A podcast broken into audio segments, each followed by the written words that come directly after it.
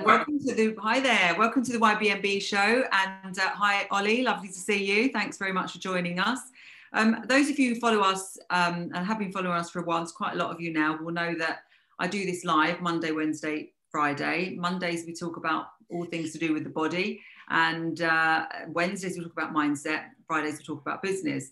And sometimes I'm lucky enough to have a guest who will help me talk about different aspects of business.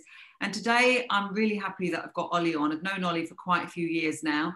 And funny how we met actually, but that's another story. I won't take up the time, but we came face to face at a conference very quickly amidst thousands of people. And the funny thing was we were due to have dinner together that night, I think, without knowing it.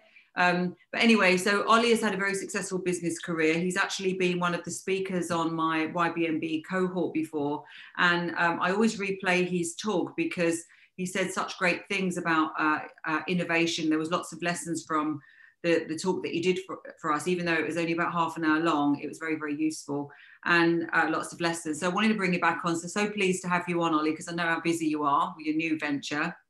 And yeah, I thought that we could, one of the things that we could talk about besides, you know, wherever we sort of want to take it with regard to lessons from your business history, but to talk about disruption, because you were in what would have been considered to be a fairly sort of ordinary industry, and you came up with something quite extraordinary, which propelled the business forward. So yeah, so tell us a little bit about your business history, first of all, and then we'll carry on into disruption.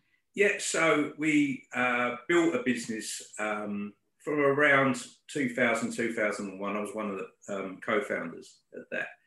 And we got involved with specialist cleaning, particular products that we could package, sell to the NHS and other health authorities. It ended up going global in the end. But yeah, it was a great business, but we were always looking how we could be cutting edge, different, bringing innovation, the latest tech into it, into what really was quite traditional, quite conservative industries. We injected a lot of pace into it, a lot of ideas, and innovated. That was key. But it was also how we did it in terms of we were always brave. We had a discipline. If we felt that we could do something and do it well, we wouldn't be beige around the marketing. We'd go out there. We'd create a real sort of atmosphere, a real height of excitement around what we were doing. And that was constant. And to give people context, Ollie, tell people, you know, what the business was, because you see what you've just said, even that sounds sort of exciting, cutting edge. So we had a number of, we had a lot of different businesses under one roof. And we had a healthcare laundry, which sold to private and the NHS, laundry contracts with hospital, different hospital groups in the NHS across London and the South East. We also had a product that we had a worldwide patent on, and we sold it into the NHS. That took a long time, a lot of patience, but we become very successful with that. And then eventually, speaking to UKTI and other people who have got interest in export, we started exporting it around the world, and I think it's still selling across the world today. It's a fantastic product there. And also, it was a product that you sold into places. People wanted it. It was reoccurring income, which is always important, particularly with disruption, but it gave you that cross-selling opportunity. So people who bought our product might then become a laundry client at a later stage. Well, this is what I loved about your story, because, you know, obviously I know a bit more of the history of it because you explained it to us, but, you know, you started off with doing this sort of laundry service for, and it wasn't just sort of any old laundry, you know, it was that you were washing things where there could not be contamination. And then you discovered this sort of coating for curtains around hospital beds, and you had to get a patent for it and everything. And what I really loved about the story was that the way that you achieve that. Number one, it was disruptive because no one else had done it. But secondly, you achieved it through not standing, although you did do this as well, but not standing in a lab with white coats sort of doing quiet research. You were actually asking, you were constantly asking. We were constantly probing.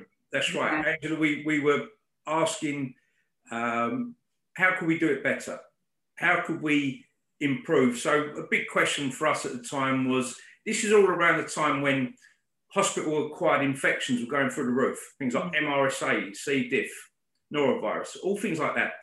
And as entrepreneurs, you're always looking to solve problems. Mm. Look at something and you think, okay, there's a service that exists for that, but what could we do? What could we come up with that could create a better solution for everyone? Less deaths, less bad publicity for the NHS. You know, it went on and on and on and on. And we become masters at it. We really did. And we become sort of obsessed. Like most of entrepreneurs really get obsessed with things. Mm. We did. But we matched what was key with us. We matched all of that knowledge, all of what we wanted to do, the rollouts, with enthusiasm with the marketing.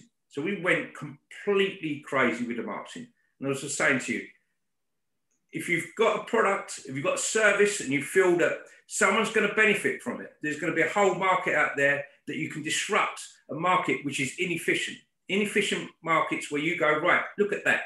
And they're everywhere.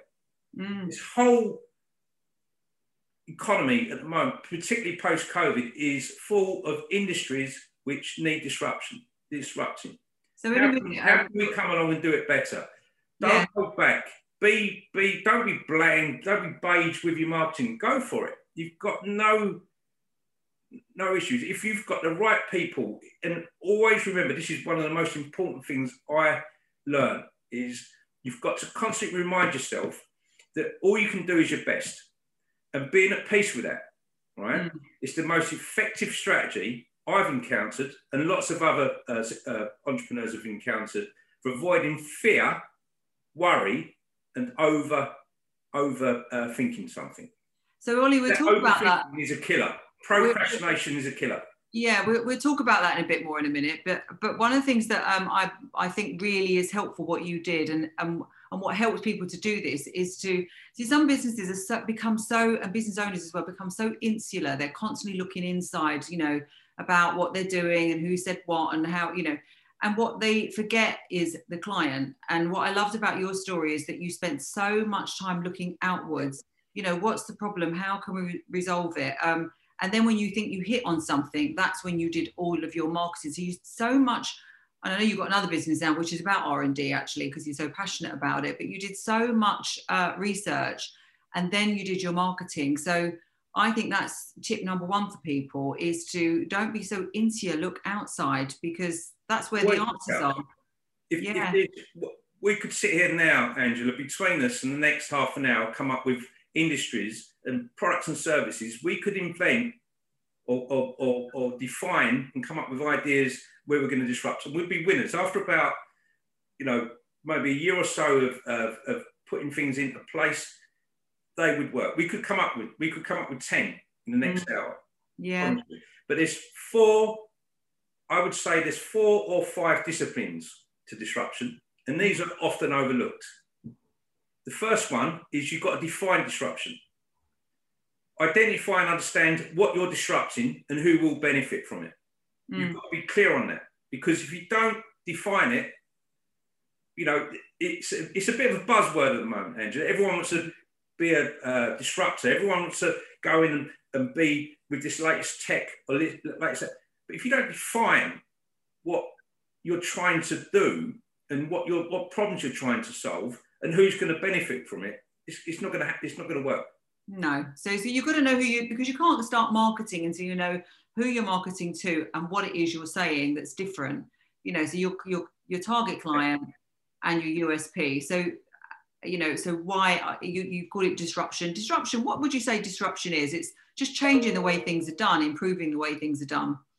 Yeah, so you ask 10 entrepreneurs, you're going to get 10 different answers. Yeah. But disruption, and for some people, some entrepreneurs will say, well, disruption for me, I built this thing, a piece of tech, and I sold it for £200 million. at a £200 million valuation. They think that disruptions are aligned to money. It's not. It's making improvements. It's bringing goods and services, products into a marketplace where you're improving the efficiencies of old, you know, out of fashion, out of old industries that need disrupting, and you're improving the life and well-being of the people you're selling to, your customers. And that's the prime reason. That's the motivation. So number one is the definition of it. So you're defining it. And then number two, I hope people got pens, by the way, and taking notes on this. Number two, and this is key. You've got to understand your client. You've got to understand the client and the marketplace. Who and why do customers buy from you? Why do they buy from you? If you might be in one of these traditional industries, you might be one of these staid, conservative businesses that aren't, have always looked, as you say, inwards, trying to make internal efficiencies, make things move better, but not understanding what goes on in the client's head. And that's crucial. You know, you can make some changes, but you've got to understand why your products sell. Why are customers motivated to buy? And what would make them buy more? And how do you find that out? Talking. Having a really good team around you who constantly talk, listen, talk, ask the right questions, attending I used to say to our sales guys, always be listening. God gave you two ears, one mouth. There's a reason for that. And you've got to take that in. The third thing on disruption is ensure you have sufficient resources. And that's not just money, that's the obvious. People think, you need millions and millions of pounds to disrupt properly. Not always. You need a good team, you need people and money. Money, the three things are important: time, people, and money. And people is the most important, valuable resource to any organisation, particularly a startup or a small organisation looking to scale quickly. People, and surrounding yourself with the right people. You don't necessarily have to employ those people. They can be part of a peer group. They can be consultants. You can outsource things, because there might be some people listening who are saying, well, that's all very well, but I've just lost my job. I've got an idea, but how am I going to move it forward? I don't have people or money. But you don't have to employ them, do you? No. We've started Startup to Stand Up. It's a peer-to-peer mentoring group for entrepreneurs. And what I was speaking to Gary and Harry yesterday, my two partners in that, and I'm so impressed.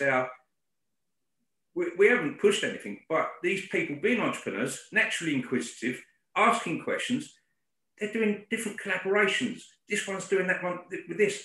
That one's doing that over there with that. And the power of collaboration and networking. It's amazing. People have networks that they don't even realise are such an asset to them, because it's not like you don't have to ask favours. It's just about, I'm trying to do this. It's letting people know, and then seeing if they know someone who knows someone who might be interested. So anyway, so that's number three. I just wanted to clear that away in case, I don't want people thinking, well, you've got to have loads of money and people, because you haven't. It's your network around you, So number three. And also the other thing surrounding that, and what we're finding as well, is with founders, and particularly if they're in a rush, they think it's all about the investment and they get the investment in. I know. There's a lot more besides that. That's part of it, but it's not the be all and end all. And it doesn't have to be either. I mean, lots and lots of businesses, they start up, they just basically bootstrap it, as we call it, bootstrap. They don't get any outside investment in for ages. So you certainly don't need that. Yeah. Okay. Good. So that's the is understand your limitations, right? And the limitations that you've just touched upon it. People are, we haven't got millions of pounds in an investment pot to spend on this, but work on the key strengths. What are the strengths? Now the weaknesses will be there. You can try and work on them, but work on them strengths. Don't get too preoccupied. Don't allow them weaknesses to stop you, hold you back. And action and implementation is always the key thing. You've got to always be moving and move reasonably quickly. And with the right team, and if you belong to groups like Your Body Means Business, Startup to Stand Up, there's always going to be people within them organisations you can talk to, share ideas, bounce ideas off. I wish 20 years ago there was groups like Vistage or Startup to Stand Up or what you're doing with Your Body Means Business, because I think our journey would have been a lot quicker. Mm. I think maybe you would have made less mistakes. There would have been the sort of bolder decisions, the stuff you put back, you would have implemented quicker, for sure, absolutely for sure. And it's also not working in the business; it's working on the business, which is a key point. Yeah. Too many people, they get obsessed and become that salesperson. You know, there's nothing wrong with that. Or that accounts, you know, that working in accounts, it's fine. But you've got to have a vision. You've got to have a vision, and you've got to have a perspective of where the business is and where you want it to go. Mm. Because without that... There's a great book on that, actually, the E-Myth. People, or if they're thinking about setting up a structure, the E-Myth or the E-Myth Revisited by Michael Gerber is a really great book to read on that. Okay, and then was there another point? Not on the disruption card. Oh, the fifth one is really when you've got everything, once you're happy with it, you know, you might be relying on patents, and you've got to take advice when you can launch a product, or and you've got to listen to your patent attorneys on that. But once you're in a position where you want to launch, you've got to keep testing the product and service. You've got to keep testing. Yeah. But don't hide it under a bushel. Be proud of what you've done, and always promote. Always be promoting. And as I say, be brave in your marketing. And you know, you can see marketeers over the years. There's been some fantastic marketing campaigns, and there's been less so. When you say brave, do you mean sort of like in these days, does that mean doing lots of lives, or just volume, or does it mean spending money on marketing? What sorts of things? I mean content. Yeah. So if you have got something which is a disruption, and it's going to really affect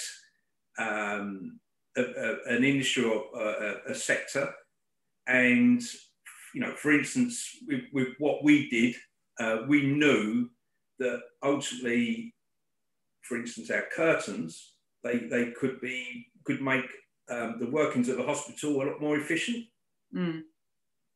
So we got stats from that, and every opportunity we had, we put the stats out there. We reeled them off. We went to trade shows. We went everywhere.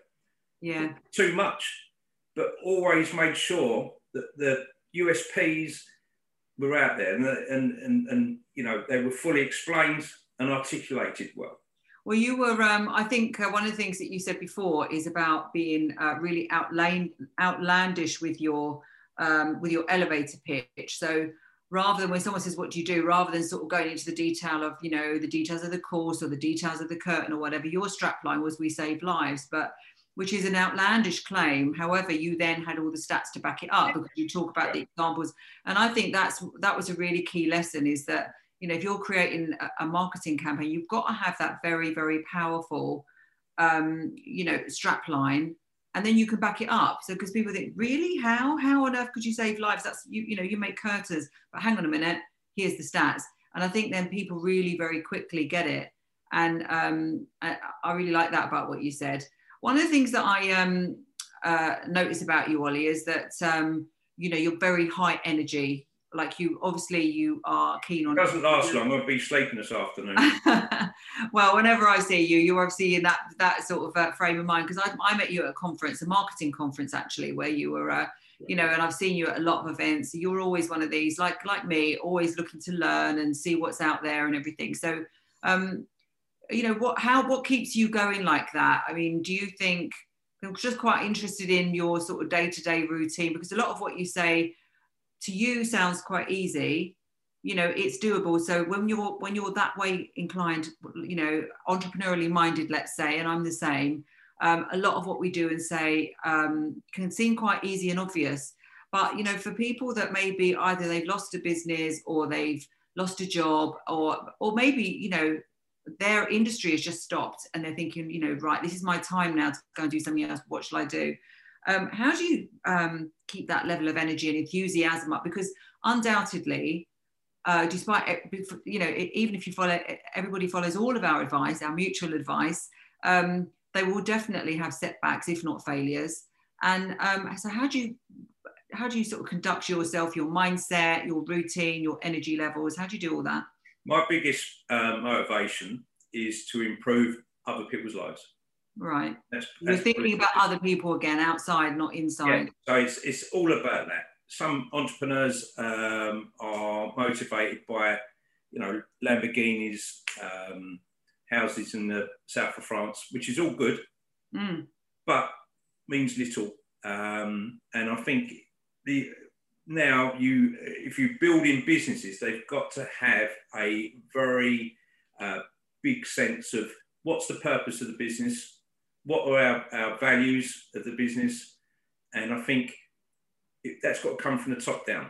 Okay, so if the top down are saying we want to not only improve the lives of everyone who works for us, what do you want out of this, and try and get there, achieve the results from. But what do the clients want? What do the customers want? What are customers in that industry at the moment being deprived of? How can we improve? Now, if you think like that, and you think that you're constantly striving to improve the lives of consumers and your staff and everyone around you, that is the big motivator. It's a responsibility to those grey hair. Yeah, I was going to say, how do you go back to that thought though, when you know, when you get all these inevitable aggravations and issues, which I know you had to defend your patent, you were going here and there around the world, you know, you had a big team. It's all about surrounding yourself with the right people. And something which we did to a degree, but we didn't do it enough, is the right balance, the right team. Yeah. And I've recently got involved with a business called the GC Index. I don't know if you've come across them, Angela. No. So it's like a psychometric test.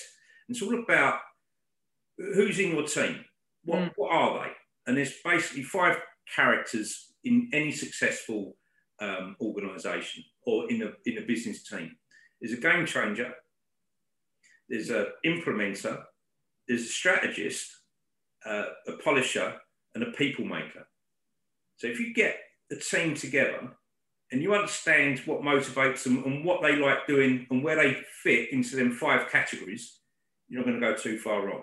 Yeah, I have heard that concept actually with, they call them different things, like, you know, sometimes they'll call them stars and creators, and there was a book that I was reading just recently and it was called Surrounded by Idiots, but it was talking about, have you read that book where it's, you know, you're a blue, a red, a yellow or a green, and, you know, each one of those types of people, because we're all A type, we just can't understand sometimes why people do what they do, and it's about behaviours. And I think that's what I mean about always learning, because the more awareness you get, because at the end, every single business boils down to your understanding and ability to work with people, I think. It doesn't matter what it is, what service, because the end user is a person, you know, anybody who's helping you is a person. And understanding human behaviour, and also understanding your own human behaviour and what motivates you too.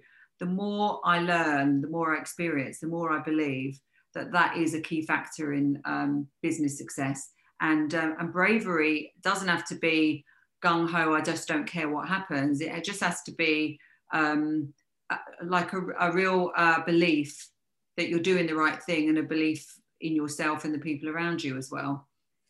Absolutely. And with the R&D business, before lockdown, we were going into, on average, 5 or 6 businesses a week.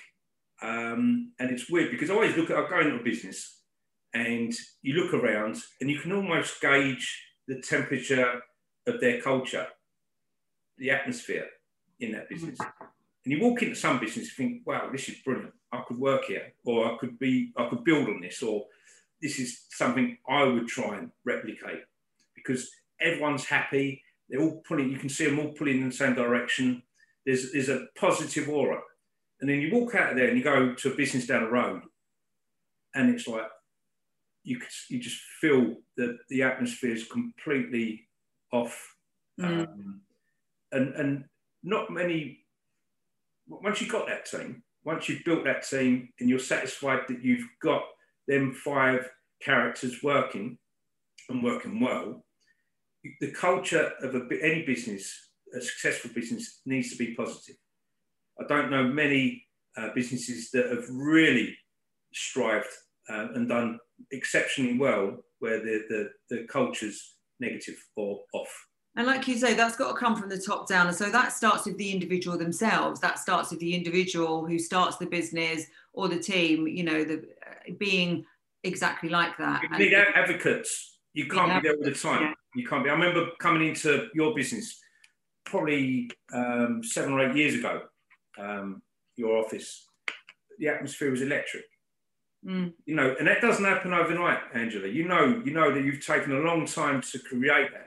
Yeah, build that, and making sure you've got the right people to accelerate that, you know, and when you go off for your 2 weeks holiday or whenever in the summer, that atmosphere doesn't drop through the floor, you know. It's difficult. But what do you think of now we're all working more remotely? I mean, do you think that the same thing can be achieved with a remote team? What's your thoughts on that? Well, I spoke to within our business group. We've got this very clever CEO. He's founder, brilliant guy. And what he said is, he did struggle when at the first lockdown. He noticed people's heads going down, and they were busy business, and they're doing extremely well, and they're scaling like you wouldn't believe. Their trajectory is so positive. And they're smashing all targets. And this guy's really busy. And I said to him, what did you do? What did you do to correct that? Where you see people's heads? He said, very simple. He said, I put a line for the diary, 11 o'clock on Friday. I think he's got 30 staff. And he would ring every one of them staff on a Friday and have a 20-minute to a half an hour conversation. But it wouldn't be about work. It'd be about how are you? Is you know, your partner okay, kids okay, or whatever. What are you doing the weekend? You keep him busy, you keeping up with it, you know, how's the exercise going? All of them things. And he said initially it was like quite hard, but once it got into the second or third or fourth time, and he said the transformation. You know, he could have left that alone. He could have chose to ignore that people's heads were dropping and things were, you know, on the downturn. But he did something about it. He didn't know it was going to work, but it's worked brilliantly. You got to watch and listen to people like that. And, yeah, you know, definitely. I mean, so people who are listening to us now, and you know, getting back to the disruption side, then. They maybe have an idea, they found an idea, they want to get going, they're not quite sure. Would you give them some sort of like pointers? If you had someone in your group, Startup Stand Up group, and they had an idea but they wanted to get going now, but you know, cautious about investment, cautious about the future. I mean, what would you say? Would you say, well, I won't put words into your mouth, what would be your top tips? You've got to look at this. You've got to look at them as individuals. Yeah. That's number one. So what you don't want is to encourage basically square pegs into round holes. They're not cut out. You'd ask a series of questions, and if from the response you gauge whether they're right or not. And we've learned. And a lot of people are not. And there's no. Sort of shame in not being cut out to be an entrepreneur, because it can be regarded as quite trendy, and actually you can do amazing things, can't you, as an insider, like a number 2, or most entrepreneurs do need, you know, a number 2 and a number 3 who are going to help them push everything forward. Yeah, no shame at all. And if it means, even if it means that they might want to bring other people in. Yeah, you know, people who may fit that type of person who will build the team, who will create the culture, who will, you know, drive the investment or whatever it is to build a business off the floor, get moving, get sufficient traction that it's going to be moving in the right direction. So find those collaborators, you know, those other types of personalities, you know, find some people like that to, yeah. Absolutely, because I did the GC Index, no surprise. I scored very highly on the Game Changer, but Game Changers are not necessarily the best people to, you know, be quite headstrong, and they can upset people because they become obsessive, and you need a mix. Yeah. But there's no point in an entrepreneur coming to us and say, you know, this is the idea, when they need... You need, more than anything else, you need persistence. And if they're not showing any feeling for persistence, or they're flirting, for instance, with going back into employment, you know, because that might, which is fine. There's no shame in that, as you say. You've got to try and work out if they're in it for the long run, if their heart's in it, because what you don't want is people going off, spending their inheritance or their savings, it being a complete waste of time and money. And how long, I mean, this is how long is a piece of string type question, but, you know, some people have said this to me, how long does it take to start a business? I'm just going to plug my laptop in, but how long does it take? What would you say? I mean, how long, you know, if you're starting a business from scratch, and I know you've done that quite a few times, should you see the seeds of success pretty quickly? I always look at the first year. Sorry? I always look at the typical business cycle, and the business cycle is typically 7 years. Yeah. So you get in. You're all passionate. You're getting the product out there. You start getting to year 3 when you're employing people. Things aren't as growing as quickly as you would like, but there's security there. There's obviously money there. There's reoccurring income. There's maybe contracts in place. But year 7, that always comes up as the major resistance point. That's the point where, well, this is getting too much. I've got to do this. I've got to do that. I've got to mortgage the house again to get to that level of investment I need to develop this particular product.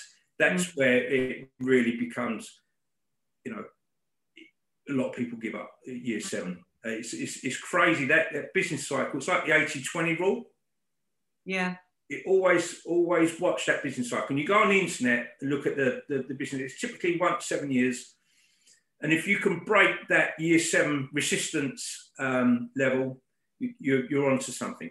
Yeah, if you come out there and not go backwards or plateau, and you can keep going up in that positive trajectory.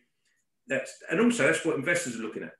Yeah, it's so true actually, because one of the things Tony Robbins says, which I love that phrase, he says that most people overestimate what they can do in a year, but underestimate what they can do in a decade. Yeah. And so you really, when you start this business, you are in it for the long haul, really. A bit like a marriage. Talk about 7-year itches, must be something similar. They also talk about bodies regenerate in their entirety every 7 years. There's something about that number 7. It's a key number. That's seven. Yeah. I've had it in businesses I've founded. 7 year was, and you might be doing really well. Year 6, I think, you know, you've started to plan yourself and all of these things, and you start to see that year 7. It's always, you've got to prepare for it. Yeah, very interesting.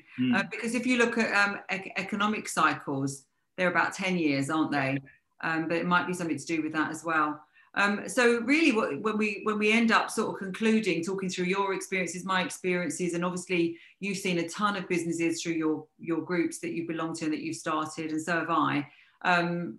We're concluding in the end, it's about personality types. You're understanding yourself and getting the right people around you. It's about being patient and going in it you know, knowing that it's going to be the long haul, really. It's not going to be overnight. It very, very rarely is.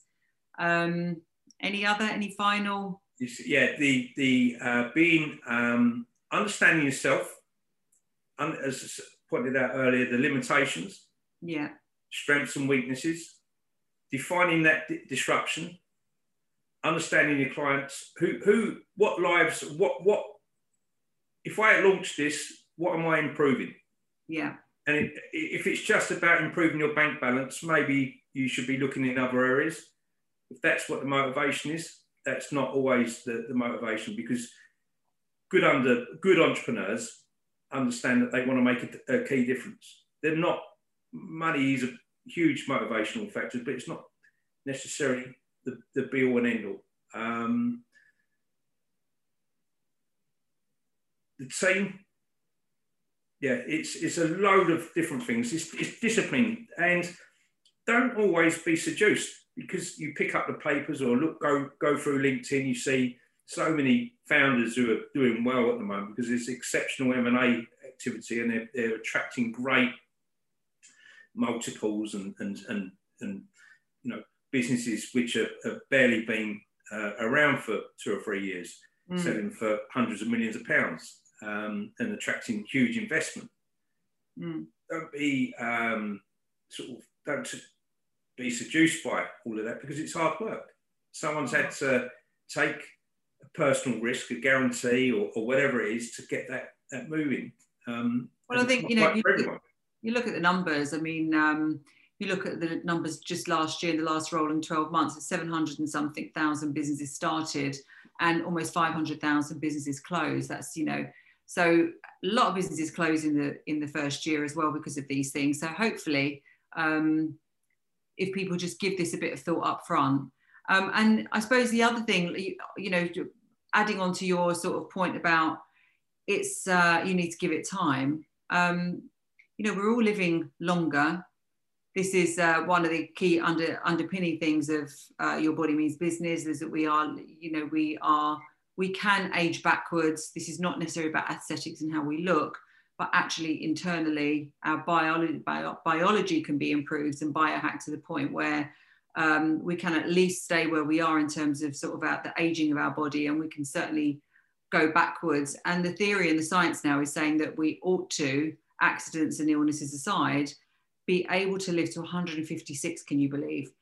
And, you know, all the cutting edge scientists are concluding on this. So if that's the case, that means we're going to have a bloody long time to run some businesses. And it means, therefore, that we can all sort of take our time and calm down a bit. You know, we don't have to be in this massive rush of attracting investment just this year. And it might take 5 or 7 or 10 years. And, you know, like, I'm 58, you know, I might have another at least 50 years. I don't know about you, Ollie, you're about 20, 21, I guess. So, you know, the same with you, you'll have about another 100 or so years left. So there's many businesses, and I suppose maybe we could end on that point, is you can do a lot of different businesses. You can jump from industry to industry to industry. I can't believe you're 58, you just shot me. 59's, you know, in the summer. And you know, you can do so much with your body and your sort of hold back aging, and you know, I'm stronger and fitter than I've ever been, and it's just by doing sort of the basics that we all know to do, but having the mindset to be consistent, and then and staying calm. And when you stay calm, you can do a lot of things business wise.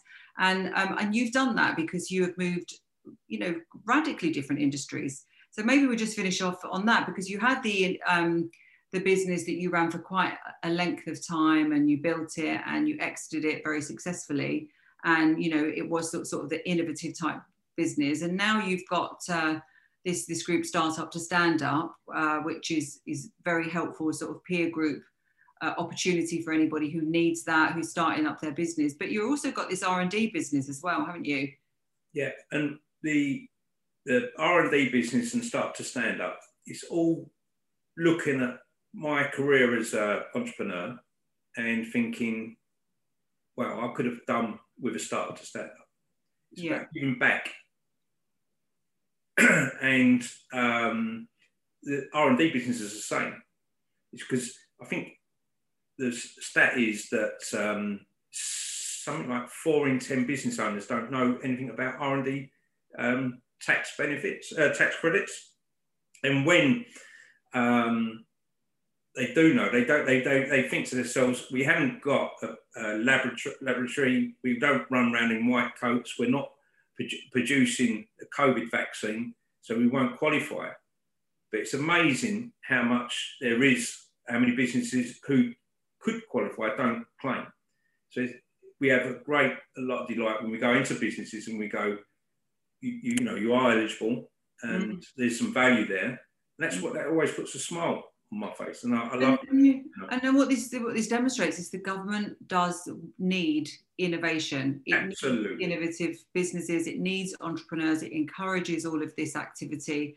So I suppose that's how we could end it really, is that, you know, if you feel that there is half a chance that you've got an idea and you can make it work and you really care about making it work and you care about the potential clients that you might have and you think that you can give an opportunity to other people to come along for the ride with you, then I would definitely say go for it. There's obviously there's loads of challenges, and Ollie and I decided that we wouldn't do a miserable, you know, tearful, oh my God, this can go wrong and that can go wrong. But suffice to say, of course it can. Of course it can, you know, but you have to stay, I think, physically and mentally strong. That's why you've created Your Body Means Business.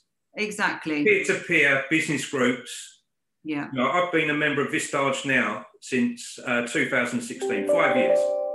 And I've worked out that my return on investment over the years has been 10 times. Well, my brother Paul says the same. He says, you know, he's really had so much benefit from it because... You know, you just have this sounding board, and sometimes you can come away with great ideas. Other times you come away thinking, oh, well, maybe I do know what I'm talking about there. You know, so it can reassure you, can't it? Think about group sessions, Angela, at Startup to Stand Up, where you may have 10 people in the room, and you've got business owners are varying different degrees of maturity. Some have just started their businesses. Some have been running 5 years. Some may be older than 15 years' time, but need to find a refocus, recalibrate. Yeah. And they're all sitting there. And you've got me, Gary, who's got lots of experience with tech startups. Harry is obviously... Harry on last week. I have to get Harry on soon. Yeah, Harry. Yeah. This. And they raise a question which, you know, is really significant. It's been bearing down on them, and it's involving their business or their staff or cash flow or marketing. And you've got someone sitting two down from them who goes, look, I did this 3 years ago. I had the same issue. This is what we did. This is the results. This is how it works. And guess what? If you want to have an offline chat after I can come and sit down with him, we can work through it. That's what happens. And that's really, really important. And, you know, I look back in our first 7 years we spoke about a minute ago. That 7th year was really tough. If I had belonged to a peer-to-peer business group at that stage, it would have helped. It would have helped break that resistance wall down quicker. Yeah, exactly. And it's cathartic. You see... The best thing for me, and Harry and Gary will share this with you, Angela, is someone comes with an issue like that, and then 3 months later they come back, or they might ring you and say, Ollie, you know, we had Startup to Stand Up, we had that board meeting, and I raised that issue, and everyone come up with these different ideas. Harry took the points down, and he said, these are your points of action. This is what you've got to do. What are you going to do about it? And, you know, all of this. So there's like... it's accountable. You're going to be accountable for putting these improvements or these implementations into place, and they come back and it's worked. Something that could have, you know, killed their businesses or really, really held them up. It's worked, and that for me, and I'm you're seeing that as well with your Body Means Business. It's fantastic. That's a big plus for us. Yeah. Well, you know, basically on that note then, that's the other thing I would say, no problem is an insurmountable problem. And problem shared. And so that's been really so helpful. Thanks, Ollie. You know, and I think the other thing that, you know, when you talk, it sort of makes it clear that, you know, there's no sort of big secret into how to be successful in business. It's all the things that we've heard, but you bring them all together, you do it consistently, you have your peer group and people that you can trust, that you can ask questions of. That's what you provide with Startup to Stand Up, and you've sort of used it in different different ways to help other organisations. You can help anybody who's interested. We'll post the link here. And from my perspective, you know, I think that to really help you in your business as well, you've got to get your fundamentals right. You know, I talk about mindset, but really there's a series of exercises that I call the emotional gym. So I like to teach those. I like to teach people to be physically fit. And then we give them a sort of a blueprint for business. So the sorts of services that Ollie and I offer will give you an absolute head start. If you're starting a business from scratch, if you're, you know, like you said, if you've got one that maybe is plateauing or you've got to change because of what's happened, then either of us can help you. We can both help you. We'll put the links in. But for now, thanks so much, Ollie. I really appreciated talking to you. You're always great to talk to. I'm glad you got the memo about the tied up scarf around the neck that we all look matching. So that was good. And yeah, made sure that was the first year I did this morning. Absolutely, yeah. So no, great to see you, and have a lovely. Who's the so give your team a plug in the background? Who's that then? Who's the football team? That's, England. That's an England jersey from around 2012, 2013. Nice. There's I think there's 7 signatures on there, of which I can only recognise 3: Stephen Gerrard, Ashley Cole, and I think Frank Lampard's. Nice. Well. Yeah. There's an Arsenal one there from about the same period. So. Oh, okay, so an Arsenal fan. I thought you were, I could see it was red, yeah. All right, brilliant. Well, have a lovely weekend. Anybody's got any questions, you'll be able to find Ollie on LinkedIn, so you can follow up with him, I'm sure, and ask him some questions. Join his group if you want to, and you'll see the link to YBMB as well. So with that, take care. Thanks, Angela. Thank you. Bye-bye. Bye.